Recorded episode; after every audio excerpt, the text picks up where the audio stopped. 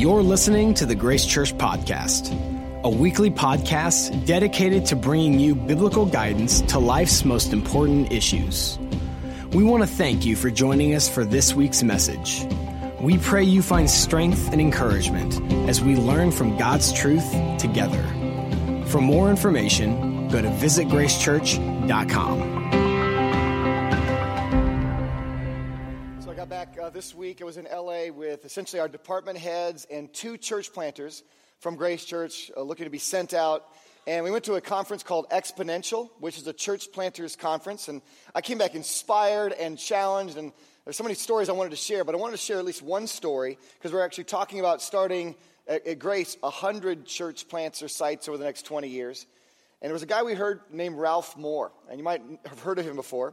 You can look him up. He's from Hope Chapel, started Hope Chapel in California years ago. From the very beginning, he committed himself to being a church planting church. And this weekend, he's going to be at the opening of their 2,321st church. They have planted 2,321 churches over these years. By the way, uh, our, our team, when they heard 2,321, gave me the look of disdain. A hundred is quite lame. So, and uh, by the way, if those churches averaged, you know, the average church in America, I think, is 88. But if you throw a hundred at it, that means that their churches, over the years they've started, would average this weekend 232,000 people in those churches, which I believe is a large church. Uh, it's uh, impacting other churches. So, uh, so, Ralph Moore described how he did that. He, he went to disciple making. Church planting is really about the Great Commission and disciple making. And he said this comment which I loved. You have a million disciples in you. Would you like to make yourself a million disciples of Jesus these next 20 years? You could do it. The way you do it is invest in 20 people, one per year. So if you disciple somebody at the end of year one, you're going to have two people ready to disciple. Just one other person. Pick one person by next year you'll invest in, they'll disciple. In the following year, year two becomes four people. Four people ready to span out and disciple. The following year, eight people. The following year, 16. After 20 years, you have over one million disciples. That's how he raised up leaders. So many people said, I could do this church planting thing. They have 2,321 church plants. You say, How would I disciple? Discipleship actually is really easy. You just take a year, invite somebody in a relationship or a, a grace group. You hope one of them get it out of your several there. And so what you do is you say this this year, you're going to pray like I pray. I'm going to teach you how to pray. You're praying just like I do every day. And you're going to read in the Bible where I'm reading. Make sure you're writing your questions down. We can talk about those when we gather together. And then you're going to serve where I'm serving. Because if you're praying where I, like I'm praying, if you're reading where I'm reading, we're answering Bible questions, you're serving where I'm serving, in a year you could do that. That's disciple making. And by the way, that's how he made 2,000 321 church plants. Uh, and, and, you have, imagine if you just, just took, if we just stopped today, just left and said, what would it look like for you to invest the next 20 years of your life trying to each year find one person, just one, take a year with and invest in? You could literally change the world. So, Thursday night, it's late. I'm inspired and exhausted, and I'm on the plane headed back. And this guy next to me, a big guy, spilling onto my seat. You ever been in a seat where you, an airplane seat and he's spilling in and I'm, I'm trying to T-Rex and type, right? So, and I'm praying, dear God, shrink this guy's arms. And so I'm doing this and all of a sudden I hear, I hear the, uh, I'm trying to spend time with God, prepare, typing my notes, preparing for today. And I hear the speech from the flight attendant. At this time, make sure your seat backs and tray tables are in their full upright and locked position. Ah, Make sure your seatbelts are securely fastened around your waist. And at this time, all portable electronic devices must be set to airplane mode. Don't! I was using the internet. So I did that. I grabbed my portable electronic devices. I switched them all to airplane mode. I made the, you have to make the conscious decision to do that, though, to turn to, to airplane mode. So when you go to airplane mode, what are you doing? You're shutting out the world. You're shutting out distractions, shutting out the internet, text, emails, phone calls, and you have to focus on something else. In airplane mode, maybe you listen, uh, maybe you talk, maybe you think. That's what airplane mode is. That's what we're calling, that's what we're calling this series, a four week series on deeper prayer. We all have prayers we have throughout our day. We connect with God. It's awesome. Throughout our day, it's kind of this quick hitters throughout your day praises, request. But there are moments that God wants us to go airplane mode. Shut out the world, spend time listening, talking, or just thinking with God. And so we're going to be in Matthew chapter 6 today. If you want to open your Bibles there, this series, we're going to be in Matthew chapter 6. Our ushers have Bibles. If you want to raise your hand, you can either borrow one or keep one. Matthew chapter 6. I do want to welcome those of you at our Overland Park campus. Maybe you're right now in the venue or in the auditorium. Maybe you're part of our Olathe campus, the team getting ready to launch our Olathe campus on 20517. Or maybe you're guys online. Uh, maybe you're driving down the road or you're somewhere in the States or somewhere outside the States, we just want to welcome you. We believe God has something special for you both today and throughout the next, uh, the next four weeks. If you're taking notes, you can write today's particular topic down. Here's our challenge and our topic today finding time and space for prayer. Finding the time on our schedule and finding the space. Where do you do this? Finding time and space to go airplane mode with God shut out distractions, and engage with Him. And here's our airplane mode verse Matthew 6, verse 6. Jesus, in the middle of the Sermon on the Mount, talks about airplane mode. Matthew 6, 6. But you, when you pray, that's the time to pray, go into your room. Well, there's a space to pray. And when you have shut your door, now you're going airplane mode, shutting out the world, distractions. Pray to your Father who is in the secret place. And your Father, your dad, God the Father, who sees in secret, will reward you openly. So I'm going to pray today that God opens our eyes to finding the time and space for that deeper prayer moment, uh, airplane mode moment with God. But also, I'm going to pray for a tragedy with Hurricane Matthew this week. If you watch the news, uh, first of all, Haiti was struck, and uh, the last estimate was 877 people died in the country of Haiti. And an estimated 350,000 people need help right now in Haiti. In addition, when it hit the states, four people died in the United States, and states of emergency have been declared for Florida, Georgia, South Carolina, and North Carolina. So I'm going to pray that God helps us to think about airplane mode ourselves but I'm also going to pray if you join me in praying with them. If you want to do more than pray, though, if you want to donate, which is more than pray, then you can donate to the hurricane relief. We have two partners on the ground in both locations. For, to donate to hurricane relief in Haiti, just go to the website. Go directly to MOH Haiti, mohhaiti.org. That's Mission of Hope, our partner in Haiti. They're on the ground, they're serving, they're ready. You can donate right to their relief effort. Or if you want to donate to hurricane relief right here in the U.S., go to SamaritansPurse.org. SamaritansPurse.org. They're our partner not, not only for the Operation Christmas Child boxes, but they also do humanitarian efforts around the world. You can donate to the efforts right there if you'd like. Let's pray both for them and join me in praying for the people affected by Hurricane Matthew and then praying for, for us as well. God, we do pray for the 877 sets of friends and family, and the four sets of friends and family, both in Haiti and the U.S., that lost somebody they care about. Um, and there might well be people who don't know where their uh, friends or family are. I mean, people who've lost their entire house, it's gone, business gone, farm gone. Maybe people have been separated. Maybe they have no resourcing, no clothes now, no change of clothes. And God, we pray for both Haiti and the U.S. We pray for you to bring hope and resourcing and light. And in this dark time, would people sense the love of Jesus and the comfort and the hope they can only find in you? We do pray for us today. We pray for those uh, who are starting this brand new series on prayer, the deeper prayer moments, the airplane mode moments. Help us to find the time and space on our calendar to pray and teach us about prayer. Maybe shift our view of prayer away from a religious ritual into really just a love filled conversation with someone we care about. We pray this in Jesus, your name. Amen. All right, I'm going to share three thoughts today three thoughts. And so many of us are at different stages of our, our prayer life. Maybe you don't pray at all, or you're just starting to do it, don't know how to do it. You're deep in prayer.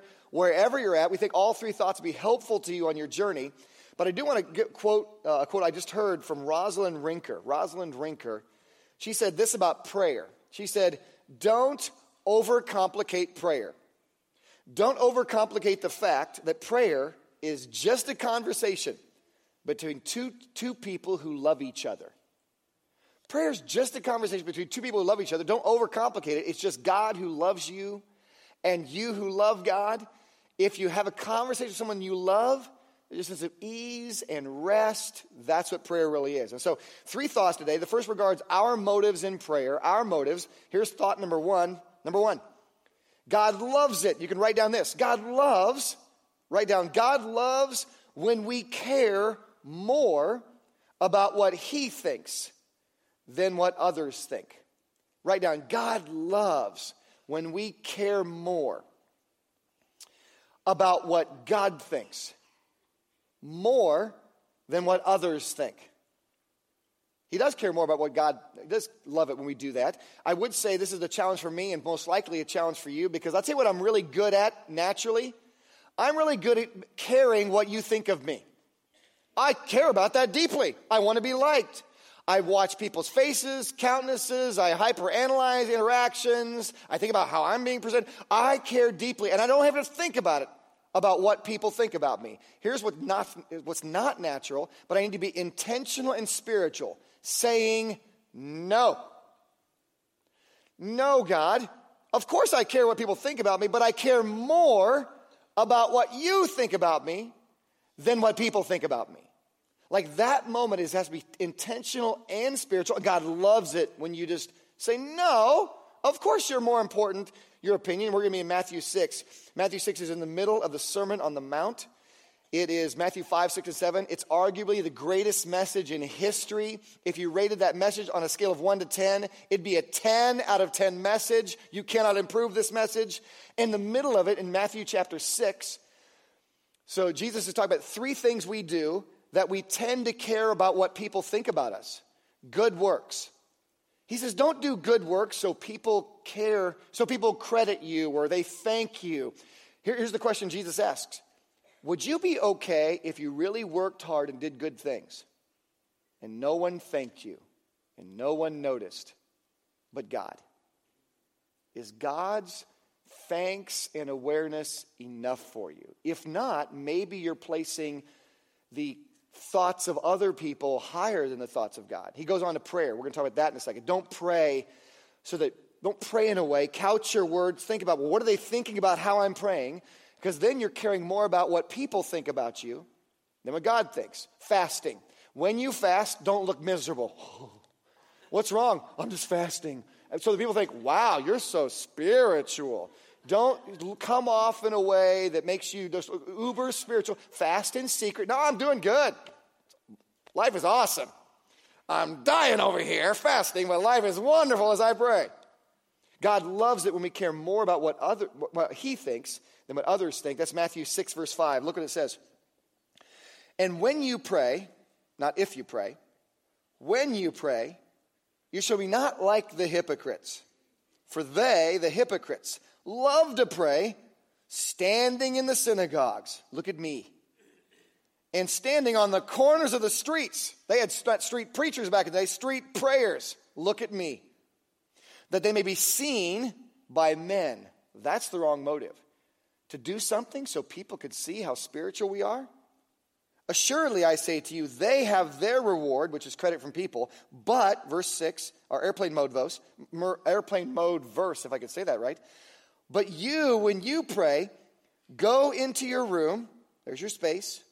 When you shut your door, there's airplane mode. Pray to your Father who is in the secret place. And your Father who sees in secret will reward you openly. That's caring more about what he thinks and what others think. Hear how Paul says it over in Galatians chapter 1, verse 10. Galatians 1:10.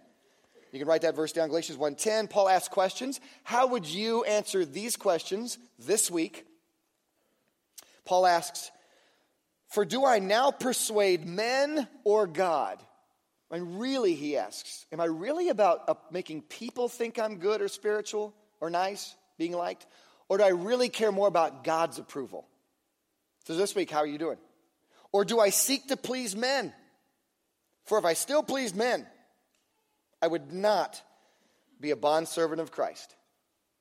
God, God really does care about our motives when we pray. And He wants our motives to be God, I don't even care how I sound to people. If I mess up my words, I don't say the right things, I don't look spiritual enough for their prayer. Who cares what they think about my appearance, my look? It really is about you approving of me. That's our first thought motives. Our second thought, Jesus goes on in the Sermon on the Mount. Uh, here's our second thought today. He clears up some misunderstandings. Number two, if you write this down, number two, God wants us to know that our prayers don't depend on our prayers. God wants us to know that our prayers do not depend on us, our prayers. He wants us to know that. Our prayers don't depend on our prayers. What are we saying? We're saying the successfulness of our prayers doesn't depend on us. It's not how good you pray. Did you choose the right words or not? Did you pray long enough? Did you attach it with a little magical incantation at the end? In Jesus' name, now your prayer works. It's not about us. Our prayer, the success, depends on the recipient, not the deliverer. The recipient, it depends on how attentive God is and how loving God is, how good God is. Our prayers don't depend on us, our prayers. In fact, Matthew 6, verse 7, he clears up a misunderstanding. Matthew 6, 7. And when you pray, do not use vain repetitions as the heathen do. Jesus pointed out there's people around the world uh, who think that they're by their just getting the words out. There's various religions that even say, if you don't understand the words, you utter it in the right language or the right words. It's all good. Just get the words out, and by repetition, you, by volume, will move your God. And Jesus said, That's a misunderstanding. God knew what you did before. One time was plenty, although I do want you to ask repeatedly. One time is, I heard you. I, I heard you. For they think that they will be heard for their many words. Jesus said it's not the type of words you say or the volume of words you say or the quality of words you say, it's the recipient and he says, never pray mindless, empty repetitions. I'm glad we don't do that in our culture. We don't you know, chant to statues and things like that. We don't do that until a few weeks ago. So, um, Kathy and I are putting Malin to bed. She's two and a half. It's bedtime, it's dark. Uh, we finally, everything's done except prayer and bed. Put her in the crib. And so she's lollygagging around on one of us. I don't know who it is. And we're praying, and, I'm, and I, I have to pray okay, dad's to pray. And I was so tired. I don't always do this, but I was so tired. So I went, sure, I'll pray. Lord, I thank you for this food. what? Did I just pray for the food? There is no food here. My daughter is not food. And so I totally did mine. Jesus says, don't pray vain repetitions like the heathen do or like Tim does at that bedtime. And I laughed about it. Kathy certainly laughed about it. Malin's just, she's unconscious at this point. Uh, but I just laughed. I said this I said, Oh God, I'm so sorry. Apparently, my mind checked out, my heart checked out, and I just went into autopilot. That is so wrong. Let me try this again. God, I pray for our daughter. I pray that you give her a good night's sleep. I pray that you would just protect her, help her to walk with you, help you save her one of these days. I pray for her future spouse, that guy. I pray it's a two parent home, a Christian home. God, please help her be a good leader someday. All the things you pray for your kids, you're asking God for. Then we put her down and went away. Je- Jesus said, Don't pray mindless repetitions. In fact, our prayers, look at Matthew 6, verse 8. Here's why we don't just have to keep praying, praying. He already knows. Therefore, do not be like them or in that case, Tim. Don't be like Tim. For your Father knows the things you have need of before you ask Him. So God knows what you need even before you pray it. So, do I need to pray? Why didn't God just give us stuff? Why does He make us pray? Well, clearly, He says sometimes we don't have something because we're not praying about it. Write down James 4, verse 2, and look it up. James 4, verse 2 says, You have not because you ask not. You don't have something, sometimes because you're not praying about it. You ever got frustrated with somebody? Man, I'm so frustrated with them.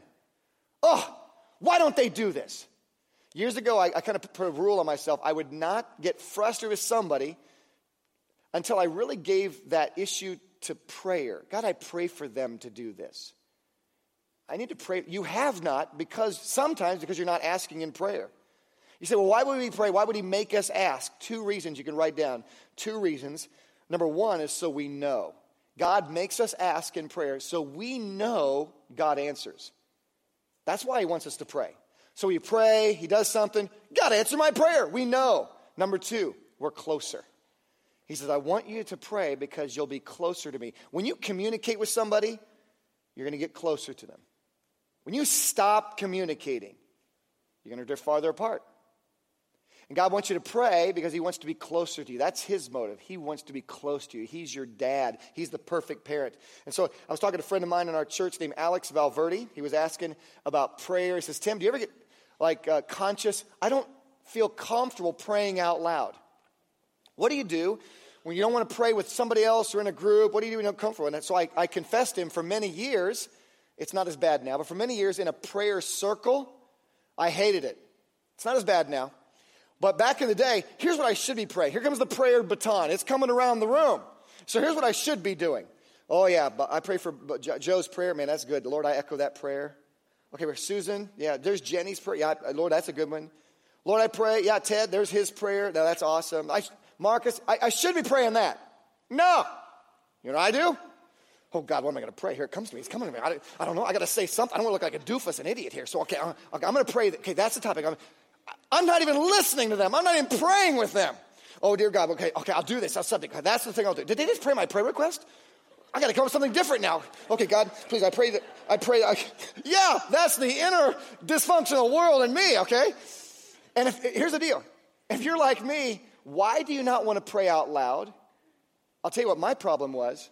I cared more about what the group thought of me than what God thought of me. Now, should I care what people think about me? Certainly. You got to be concerned and aware of it at least. But at that moment, I was valuing the thoughts of others more than the thoughts of God. And that's the wrong priorities. That's me. And so I told Alex, I said, hey, this is a deal. Um, just pray whatever. God is the most important recipient. And by the way, He changes your prayer request anyway. Even if you mess up, you realize the Holy Spirit changes your prayer request, takes it to Jesus. The whole Trinity is involved with prayer. I'm going to teach you what I taught Alex. Look at Romans chapter 8. The Holy Spirit inside you intercedes, goes between you to God, intercedes. Jesus intercedes, goes between you to God. The whole Trinity is involved in prayer, and God changes your prayer request anyway. Look what he says in Romans chapter 8, verse 26. Here's the Spirit interceding, changing your prayer request. Likewise, the Spirit also, Romans 8 26, the Spirit also helps in our weaknesses. For we do not know what we should pray for. We don't know what we should pray for. That verse says that my prayer list is the wrong prayer list. I don't know what to pray for. Now, I still have a prayer list. I still pray important things. We're called to pray certain things in Scripture, but I don't really know the exact right prayer list. That's why God changes your prayers. Then, even if I got the right prayer list, if I came up with it, I would never have the right attitude, the groanings. Look what he says. The, we do not know what we should pray for. That's the list. As we ought. That's our attitude. We would never have the passion, surrender, uh, groanings, God changes your prayer request and the attitude. He fixes it, but the Spirit Himself makes intercession for us. He goes between us and God with groanings which cannot be uttered. Now, He, verse 27, now He who searches the hearts knows what the mind of the Spirit is because He makes intercession for the saints according to the will of God. The Holy Spirit ends up praying the will of God. So here's what the Holy Spirit does you pray something. Sometimes the Holy Spirit says, Yeah, that's good. But you totally said it the wrong way. Lord, they need this! Groanings you cannot utter. Sometimes the Holy Spirit says this No, you don't need that. I hear you. You don't need that. You need this, the will of God. Lord, this other prayer request. That's what the Holy Spirit does. So, Alex, stop stressing about your words. He's going to change them anyway. Stop. It, it's God's opinion. Then Jesus takes it to, to God. He intercedes for you. Romans 8:34. Romans 8:34 says this, "Who is he who condemns? It is Christ who died, furthermore is also risen. He's alive, who is even at the right hand of God, who also makes intercession for us." He goes between us and God. So here's what Jesus does. He takes this amazing prayer request, that's the will of God, with amazing groanings, and he goes, Wow, that's good. Father, would you do that for me? Because I'm asking you. He puts his name on it. That's what in Jesus' name means. Jesus, would you sign your name on this prayer request? Because you'll get a listening. And then the Father goes, Wow, great prayer request, great attitude. And because you asked, of course, my son. Then Jesus does it, the Holy Spirit implements it. That's how prayer works. I told Alex, stop stressing. If you pray in a group, dive down deep. What is your concern when you're concerned about praying out loud? Is it not, I really care what people think about me more than what God thinks about me? And God loves it when we care more about what He thinks than what other people think.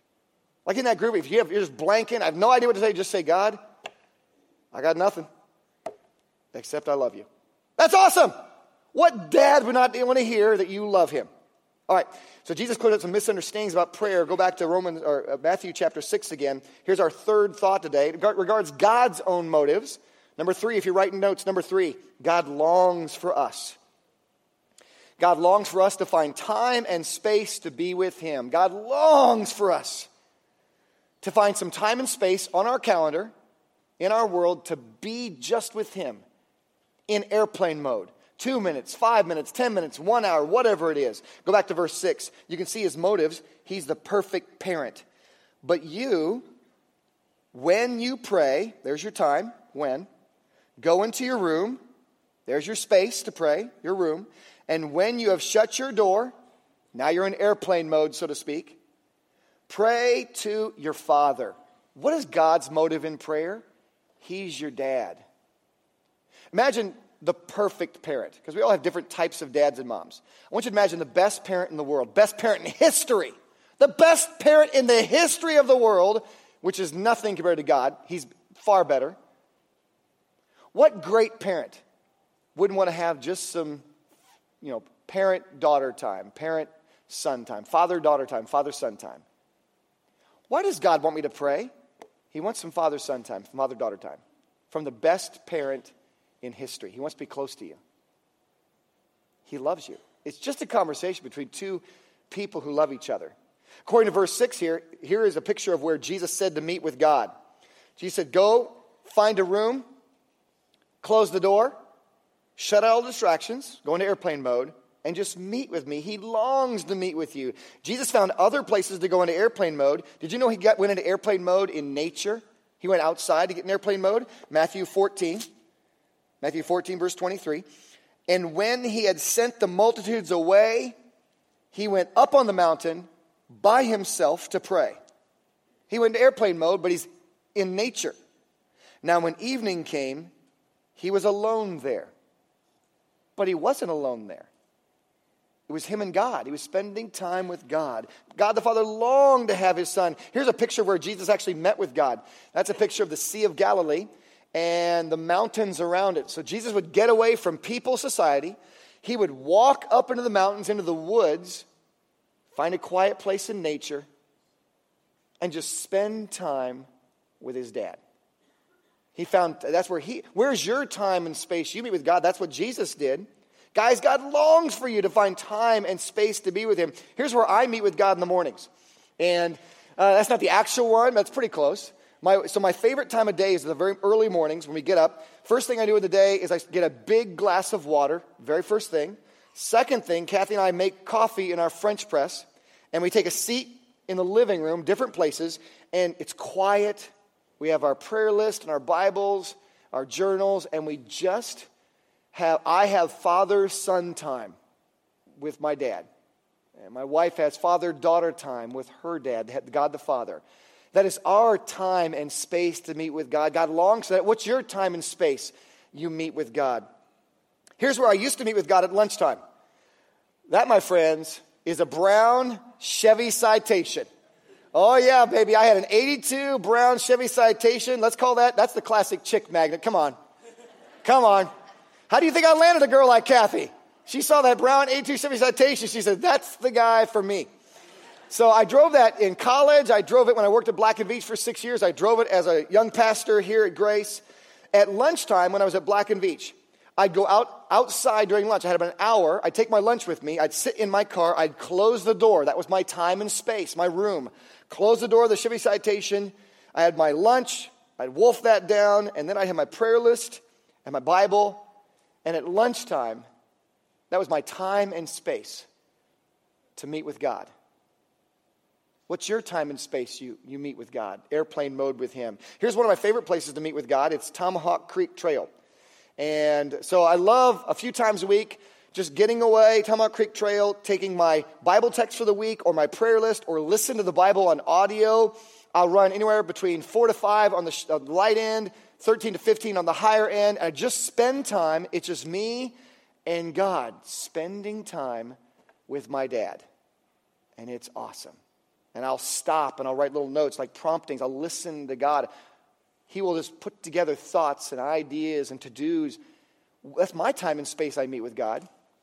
What is your time and space you meet with God? Because He longs for that. Here's where I sometimes meet with God that's the sidewalk outside of our Overland Park campus. And so I have a free app on my phone, a free app called Stand Up. It's called Stand Up. And every 50 minutes, it reminds me Get up and save your life. And here's the way God designed us physically He designed us that we need movement throughout our day to be most effective. It's healthy for us to take movement breaks. We're more focused when we take movement breaks. We're more productive. Stand up. And so I go out, I stand up, and what do I do when I walk around to get some movement? I spend time with God. I talk to Him, I think, I listen. That's my time and space I meet with God. What's your time and space you meet with God. God's longing for some more time. This is the principle of the big rocks and small rocks. And this example came from Stephen Covey, who taught on leadership years ago. If you've not heard it before, look up Stephen Covey, Big Rocks and Small Rocks. It's about a life planning example. Picture the two jars. Which jar are you living? Are you a left jar life with God or a right jar life with God? The big rocks represent big responsibilities, big priorities. The small rocks, they're less important but they fill up our day. Are you living a left jar life right now? Look at that left jar. The left jar represents people who, with God, put all the other less important things in their schedule first. They do this, they do that, they do this. They're really good stuff. Do this, do that, do this, do that. Their schedule fills up. At the end of their day, their jar is full, and the big rock, time with God, didn't fit. Are you living a left jar life with God? Or are you living a right jar life with God, which is the right way to live? That's where the person puts the big priorities on their schedule first. That goes in first. Other things get sprinkled around that. At the end of the day, they've actually had the biggest priorities on their calendar first. Which jar best represents your life, your time with God? Are you a left jar life person with God where it's just continue. Man, I, just, I have no time to meet with Him or your right jar person. I'm, I'm going to put that in. That's what I'm going to do. This other, if other things get pushed till tomorrow, that's okay. I, am going to have two minutes with God, 10 minutes with God, 15, an hour, whatever your deal is. What is your time and space to be with Him? Now, we're going to challenge our whole church to do this, to interrupt their day every day and engage with God in different themes. This week's theme to engage with God in the middle of your day is thankfulness. You write down thankfulness, and we're going to ask you to take your phones out. I mean, I'd love to see phones. If you're driving on the road, please do not do this. Keep both hands on the wheel or pull over. But uh, at, at, set an alarm right now for 2:05, 2:05 p.m. And I want you to name it something specific. My alarm is now named. My 2:05 p.m. alarm is named uh, Olathe Campus and Thankfulness. Two minutes, Olathe Campus and Thankfulness. Every week we'll change that. Next week, two minutes, Olathe campus and blank. That's next week. So at 2.05 p.m., bing, bing, bing, bing, all around the world, we pause and take two minutes just to pray for the Olathe campus. Why 2.05? Because 2.05 p.m. is for 2.05.17 when we're launching Olathe campus. But thankfulness is to say, okay, I'm going to take a two minute break right now, wherever I'm at, and just thank God. I'm going to be thankful. That's where we challenge all of us to get some time and space interrupting our day in the middle of our day, 2:05 p.m., for God. In fact, let's just do that right now. We're going to take two minutes right now. Put your alarm in your phone, 2.05 p.m., two minutes with God, Olathe Campus in thankfulness. And let's take some time right now to do that, to pray and be thankful. Lord, we do pray for the Olathe campus. I pray for Kent and Kim Lyles, um, that couple who's going to lead that plant, and I pray your hand would be upon them. And all I pray for the, the we pray for 200 people to sign up, adults to sign up to actually serve in real ministries. Uh, and I pray for people who are who have already committed but not communicated it yet, people on the brink to really invest in a new church plant. There's more disciples made in new church plants than in existing church plants. So I pray people would invest their life planning and spreading the church to make more disciples, and we are thankful. Thankful for your love for us. Thankful that you accept us in Christ. Thankful that you never leave us. Thankful that you care for us. Thank you you've forgiven us of all of our sins. They are gone when we're forgiven, gone. And we're so thankful for all the things you do for us. Lord, we love you. In Jesus' name, amen. Thank you for listening to this week's message. If you have questions or would like to contact us for prayer, please email us at info at visitgracechurch.com.